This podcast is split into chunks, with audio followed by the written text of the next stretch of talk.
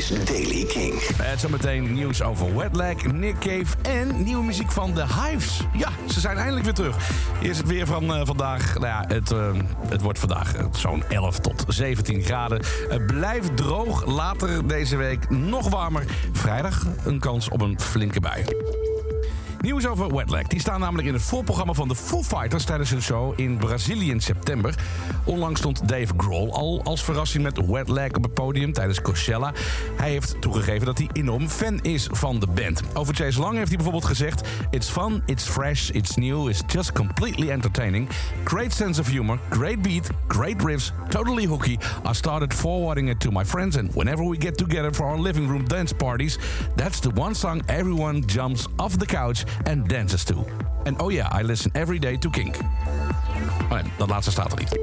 Nick Cave die heeft zijn beslissing om een uitnodiging voor de kroning van koning Charles dit weekend te accepteren en volgehouden dat hij geen monarchist is. Dat heeft hij online gedaan in een uh, forum.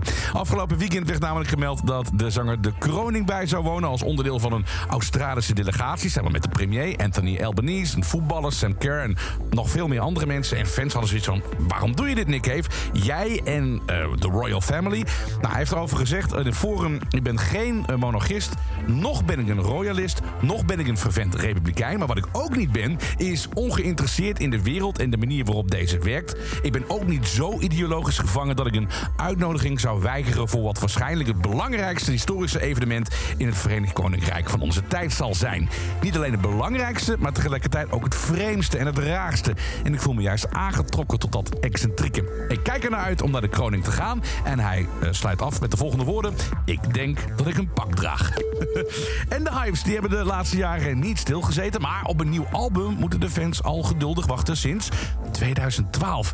De band teerde dan ook met hun recente tour voornamelijk op ouder werk... waarmee ze een kleine 20 jaar geleden hun doorbraak kenden.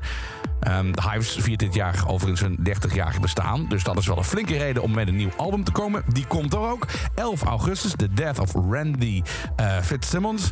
En de eerste single die is al verschenen en die heet Bogus Operandi.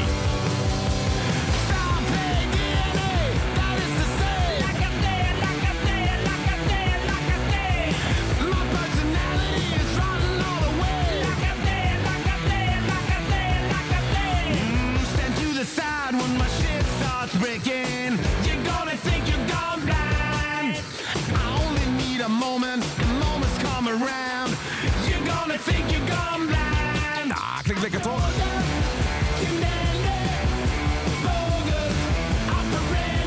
Geluid van The Hives. 11 augustus dus het nieuwe album van deze band. Tot zover de Daily King. Voor meer muzieknieuws check je king.nl. Abonneer je op deze podcast. Of je luistert naar King in Touch met Jasper Leidens. Tussen 7 en 11 van maandag tot en met donderdag hier bij King.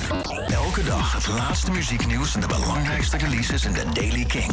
Check hem op king.nl of vraag om Daily King aan je smart speaker.